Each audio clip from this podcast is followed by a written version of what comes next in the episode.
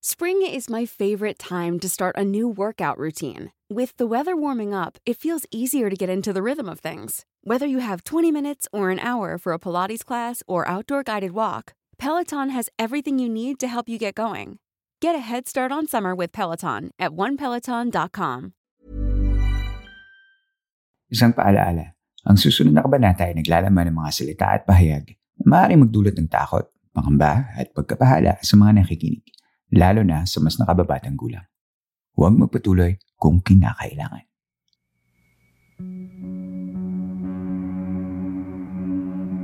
Magandang gabi sa inyong lahat. Ako si Earl, ang inyong pong Camp Master. At ito, ang Philippine Campfire Stories. Tuloy po kayo sa ikawalamput tatlong gabi ng Sandamo Society. Kumusta ka na? Sana ay napapakinggan mo ang episode na ito sa maayos na kalagayan. Nakafollow mo na ba sa Spotify channel natin?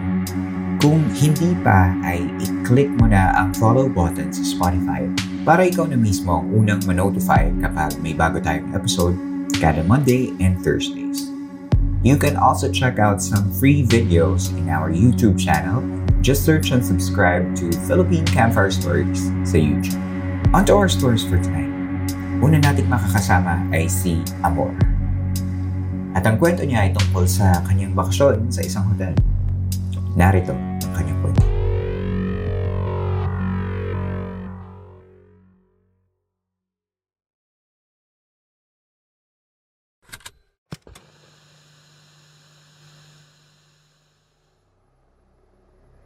Hello, Campmaster Earl. I am currently listening to episode 96. You interviewed Edgar Samar. Multitasking ang peg ko. Just letting you know that I thoroughly enjoy listening to your podcast as it has a lot of aspects to it, more than katatakutan. May folklore, history, and even political. Very broad ang genre ko when it comes to podcast listening. But lately, I find myself leaning more towards topics regarding the paranormal and the mysterious. And being part of the Pinoy diaspora, I feel more connected to topics related to our homeland. Since I enjoy your podcast so much, I feel compelled to share my unusual or paranormal stories. Saka, I find myself thinking every time nakikinig ako sa'yo, I wonder how Earl and campers will feel or react pag narinig nila yung story ko. I also noticed that you're fascinated with stories from listeners who are based sa countries outside the Philippines. Sa totoo lang, tamad ako magsulat kasi watak-watak yung ideas and topics ko when it comes to writing down my thoughts. I am more of a talker than of a writer, pero itatry ko. Here goes. I have two unusual experiences outside sa Pilipinas. Sa San Diego, California, at dito sa New Zealand. Sa San Diego, this happened last 2017 when my boyfriend and I went to USA for a holiday. San Diego was one leg of our tour and we were there for three days. We stayed in a modern-ish hotel in central location siya. Magandang location, maliwalas at malinis. Not eerie at all. That was the setting of our unusual experience. Talagang unexpected. It happened on our first day out of the two. Yung first day namin, sobrang hectic ng schedule namin. Right after we arrived from LA via Amtrak train, nag-ikot agad kami sa mga usual touristy areas and met up with a friend. Almost 12 midnight na kami nakabalik sa accommodation namin. Sobrang pagod kaya nakatulog agad kami. Both me and my boyfriend cannot sleep with lights on. And between the two of us, medyo light sleeper ako. Si boyfriend naman, malalim matulog. But we suddenly woke up almost at the same time. Nung bandang 3 a.m. Nagising kami kasi biglang lumiwanag. Bumukas yung ilaw ng main lights. Yung ceiling lights and yung two bedside lamps on both sides of the bed biglang bumukas. Nainis pa nga yung boyfriend ko kasi he thought that I was the one who turned on all the lights para lang pumunta sa toilet. I told him that I didn't turn on the lights and that I just woke up myself a few seconds earlier than he did. bumangon kami ng sabay to turn off all the lights on each of our bedsides. To find out that the light controls were still off. Kaya kailangan naming i-on muna to turn it off again. Ganun din yung sitwasyon with the light switch by the wall lights on the ceiling. Naka-off pa siya, kaya my boyfriend needed to turn it on and then off again. Weird pero probably dala ng sobrang pagod eh, nakatulog ulit agad kami. It was not until when we woke up in the morning when we realized na eerie yung nangyari sa lights. At saka lang kami nagtaka and medyo kinilabutan sa unusual incident ng madaling araw. Fortunately, we were up and about on our second day at nasa labas lang kami ng hotel the whole day. Wala namang unusual na pangyayari at walang feeling of eeriness when we went back to our hotel on our second night.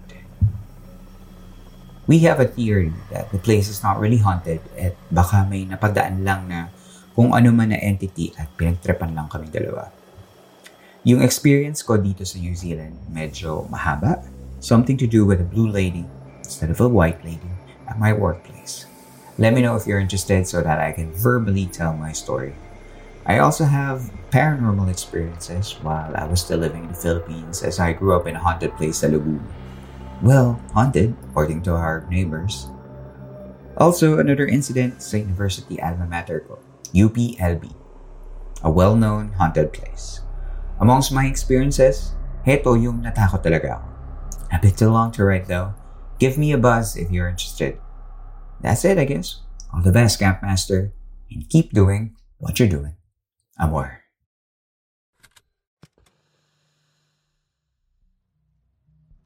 Hello, Amor. Maraming salamat sa pag-send mo ng iyong kwento. Sounds like ikaw mismo hindi convinced na haunting yung nangyari, but more like a weird incident. As you may know, based on your travels, American hotels, most of the time, ay mga luma na talaga. I'm not sure kasi mukha lang talaga silang luma, especially sa mga suburban towns. I have a feeling na baka talaga faulty yung lights or baka buong hotel that night was having the same problem. Um, usually sa mga hotels kasi meron talagang main power switch that you have to power up with your uh, hotel keycard um, to turn on the entire room. Since wala naman talaga anything bad that happened, I would just keep it as an interesting story. But you were right to shrug it off. Pero, how would you know if your hotel is indeed haunted? Residual energies or yung mga energies na naiiwan from extreme emotions can linger after guests leave hotels. Plus, many hotels are old buildings constructed of wood and organic materials that can be conduits and can contain energy. Dagdag mo pa that tragedies and important moments take place inside of hotels. Pag samasamahin mo yung mga yon, and you have the perfect store for paranormal activities. So, haunted ba talaga ang hotel na tinuluyan nila, Amor? You be the judge. Let me know sa Spotify Q&A section. Tigil muna tayo sa kwentuhan. Magbabalik tayo for one more story. That and coming up next. Planning for your next trip? Elevate your travel style with Quince. Quince has all the jet setting essentials you'll want for your next getaway, like European linen, premium luggage options, buttery soft Italian leather bags, and so much more. And is all priced at 50 to 80% less than similar brands. Plus, Quince only works with factories that use safe and ethical manufacturing practices. Pack your bags with high-quality essentials you'll be wearing for vacations to come with Quince. Go to quince.com/pack for free shipping and 365-day returns. Spring is my favorite time to start a new workout routine. With the weather warming up, it feels easier to get into the rhythm of things. Whether you have 20 minutes or an hour for a Pilates class or outdoor guided walk, Peloton has everything you need to help you get going. Get a head start on summer with Peloton at onepeloton.com.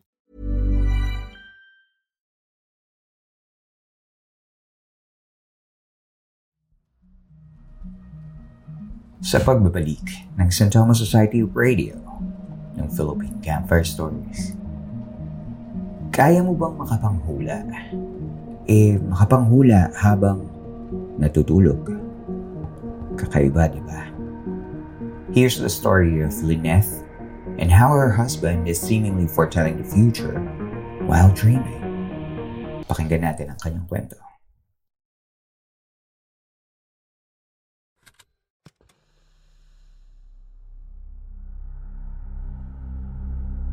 Hello, Earl. Magandang araw sa iyo at sa lahat ng mga campers. I started listening to you this year lang. And masasabi ko na kahit hindi ako fan ng mga horror stuff, Nare-relax ako sa pakikinig ng podcast mo. Now, I would like to share one of my family's experiences pagdating sa mga paranormal stuff. Lumaki akong naniniwala sa mga multo. Pero never ako nakakita face-to-face and uh, sabi ng husband ko, it is much better dahil hindi ko daw gugustuhin makakita. Gaya niya. Ang husband ko ay lumaking bukas ang third eye. Because of this, nakagawian niyang mag-serve sa church to gain spiritual guidance na rin at protection. Way back 2015, nag-start kaming mangupahan malapit sa church kung saan siya nagsiserve as pianista at choir instructor. Yung may-ari ng bahay ay may karinderya sa baba at paupahan sa taas. Isa kami sa mga tenant niya sa taas na nakatira. Isang tanghali, habang sobrang busy ng mga tao at kamag-anak ng may-ari sa labas, gawa nga ng may karinderya doon, bibili sana yung asawa ko ng ulam pa ng halian. Bumaba siya sa lagdan at nakita niyo yung kapatid ng may-ari na nasa kusina. Let's call her Tita Bowie. Bago pa siya makatuntong sa iba pang parte ng hagdan, laking gulat niya nang makita niya si Tita Bowie sa kusina. Nakatayo may inaasikasong paninda. Pero, walang ulo. Yes, Campmaster. Walang ulo. Sa sobrang takot ng asawa ko, umakyat siya ulit at saka na lang bumaba after niyang mahimasmasan. Kinalaunan, bumaba pa rin siya. Pero hindi niya na nakita si Tita Bowie sa bahay. Sinabi niya agad yung nakita niya sa kapatid nito na may-ari ng bahay at agad namang tinawagan ng ate niya. Noong una, kinakabahan pa nga kami dahil hindi sumasagot si Tita Bowie. Hinanap na doon sa kanila ngunit wala pa rin doon. Hanggang sa sumagot na ng tawag ito at sa pag-aalala, nasabi ng kapatid niya na kaya daw hindi siya nakasagot agad ay dahil sa busy sa pamamalengke. Kasunod naman na naikwento niya na nakita siyang walang ulo Sinabi niya agad sa kapatid niya na kung oras mo, oras mo na. Pero para makasigurado, sinunog nila yung damit na suot niya nung araw na yun. Nawala na rin kami sa lugar na yon after a few months dahil kinailangan na naming lumipat sa mas malaking bahay. Makalipas ang saktong isang taon, sa hindi inaasahang pangyayari, kinonta kami ng may-ari ng bahay at sinabing patay na nga si Tita Bowie. Sa pagkakabalita sa amin ng mga kamag-anak, walang naging complications or kung anumang sakit yung ate niya. Trinay din daw ipa-autopsy at wala namang nakitang kakaiba. Ni hindi sila makapaniwala na sa isang iglap, mamamatay si Tita Bowie nang walang paalam or hint man lamang sa pamilya niya. Hanggang ngayon, Cam Master Earl, nananatiling mahiwaga yung pagkamatay ni Tita Bowie. Noong 2018 naman, na naginip ang asawa ko tungkol sa isang burol. Nasa isang burol at naka-blue na uniform ng choir nila. Sa kwento niya, masyadong malabo yung mga mukha ng mga tao sa panaginip niya pero sigurado siya na choir uniform nila ang suot nila sa burol na yon habang nagiiyakan. Pinipilit niyang silipin kung sino ang nasa ataul pero masyadong malabo kaya hindi niya alam kung sino. Makalipas ang ilang buwan, Nagulat na lang kami nang mabalitaan namin na ang head ng choir nila ay na-stroke at na-bedridden. Pero sa pambihirang pagkakataon din, nakarecover ito agad at naging maayos. Hindi nga lang tulad ng dati pero igagalaw na niya ang katawan niya at nakakapagsilita na rin ulit.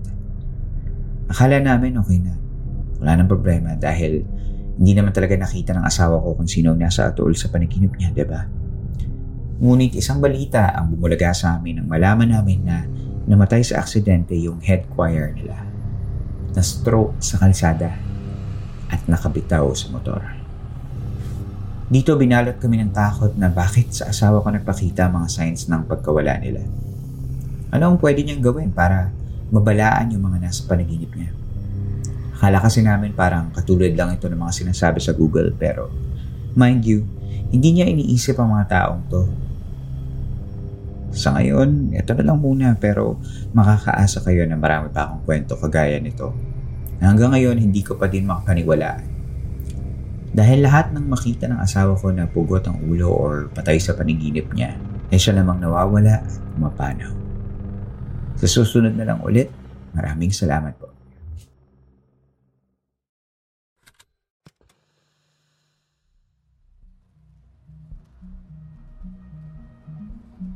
Hi Lineth, thank you for sending your story. Mapapaisip ka din talaga no if dreams can be a form of premonition. So, I did a little internet research kung ano nga ba ang qualifications para maklasify na dreams can be precognitive or nakakapagsabi ng hinaharap.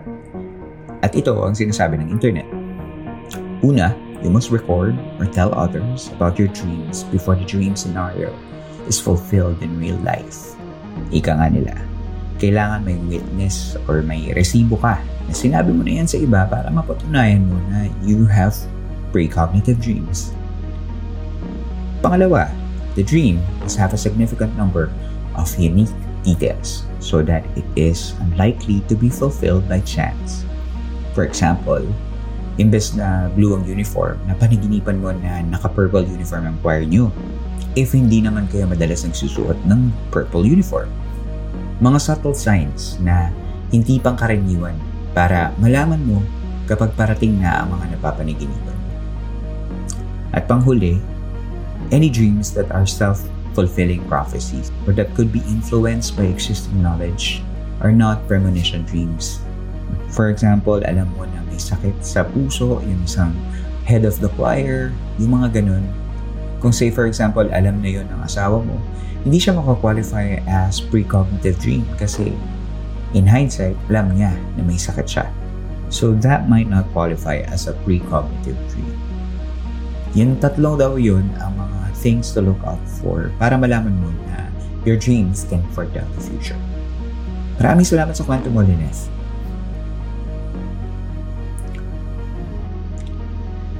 Napakarami nating messages na nakuha from the listeners about the recent episodes of the podcast. Kaya we'll be doing a little segment called The Camp Shoutouts. Mula sa episode 181, SS76, The True Horror Stories from Jen and Zar. Sabi ni Liza Marie, Curious lang ako kung ano nangyari sa nanay ni Jen after that incident. Sa ibang kwento na narinig ko dito sa amin, iba na yung psychological disposition ng tao after nilang bumalik. That's actually a good point. Seeing things that are normally not seen by other people can actually mess up your psyche. I wonder paano na na-take yun ng Jen.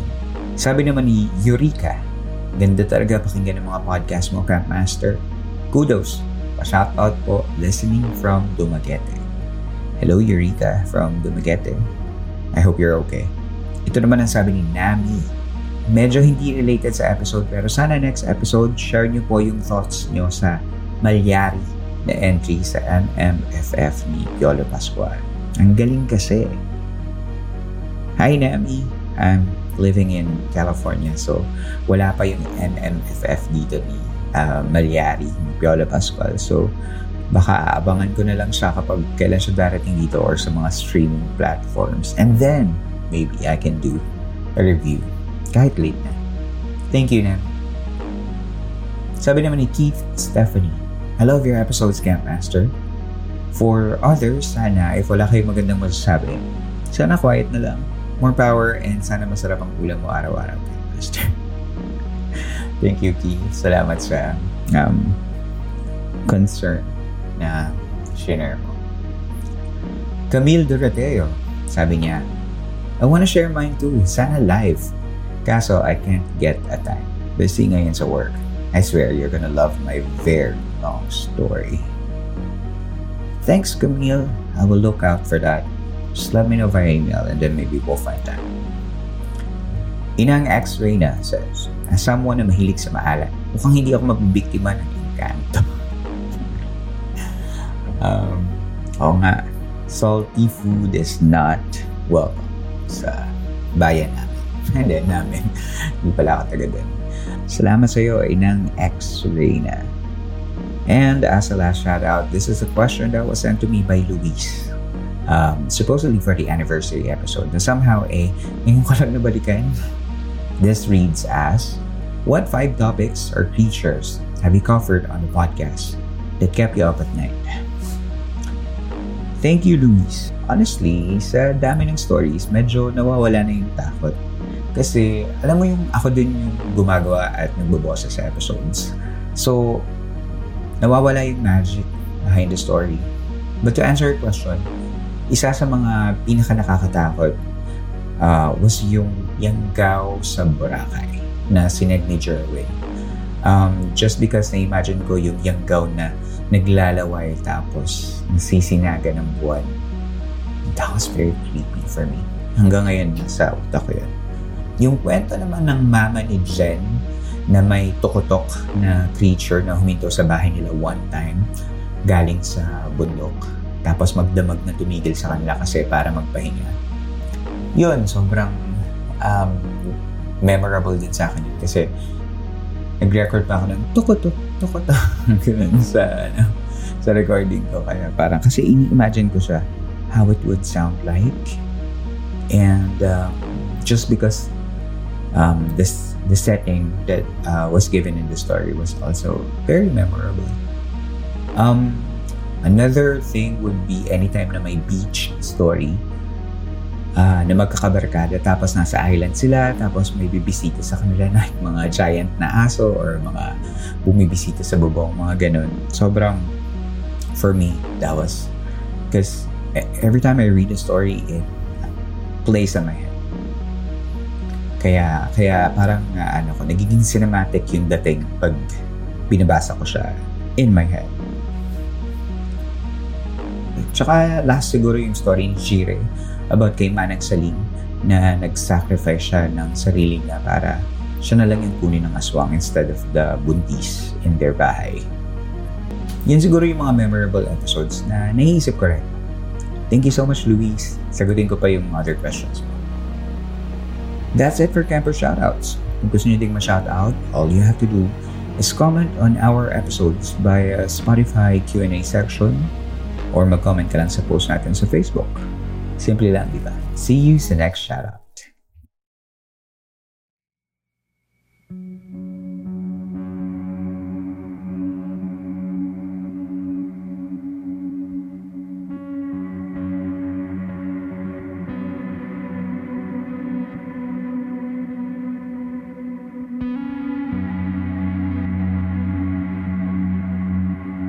Dito na po nagtatapos ang ating kwento.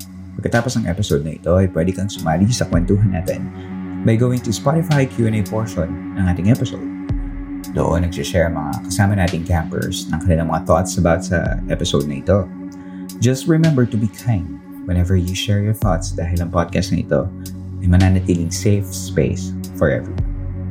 Kung gusto mo namang suportahan ang show by giving me monetary tips, you can do just that by joining Patreon yan yung site kung saan ako naglalagay ng mga extra content like video podcast and other written stories para sa mga podcast listeners whenever I can. Kung may access ka naman via PayPal or GCash, you feel like helping in creating these episodes, pwede mag-send ng gifts sa PayPal or GCash accounts natin na makikita mo sa episode show notes. At panghuli, kung may kwento ka naman na gusto mong ibahagi sa ating campsite, pwede mong send yan sa Campfire at gmail.com. Babasahin ko yan sa mga susunod nating Central Society episodes. Muli, maraming salamat po sa inyong pakikinig. Magkita tayong muli sa susunod na kwento. Ako si Earl. At ito, ang Central Society Radio ng Philippine Camper Stories.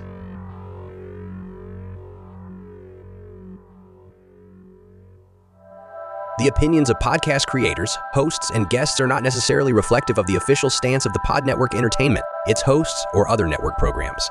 The content created by the people behind the podcast is personal and not meant to harm any religion, ethnicity, group, organization, company, or individual. Hey, it's Paige DeSorbo from Giggly Squad. High quality fashion without the price tag. Say hello to Quince.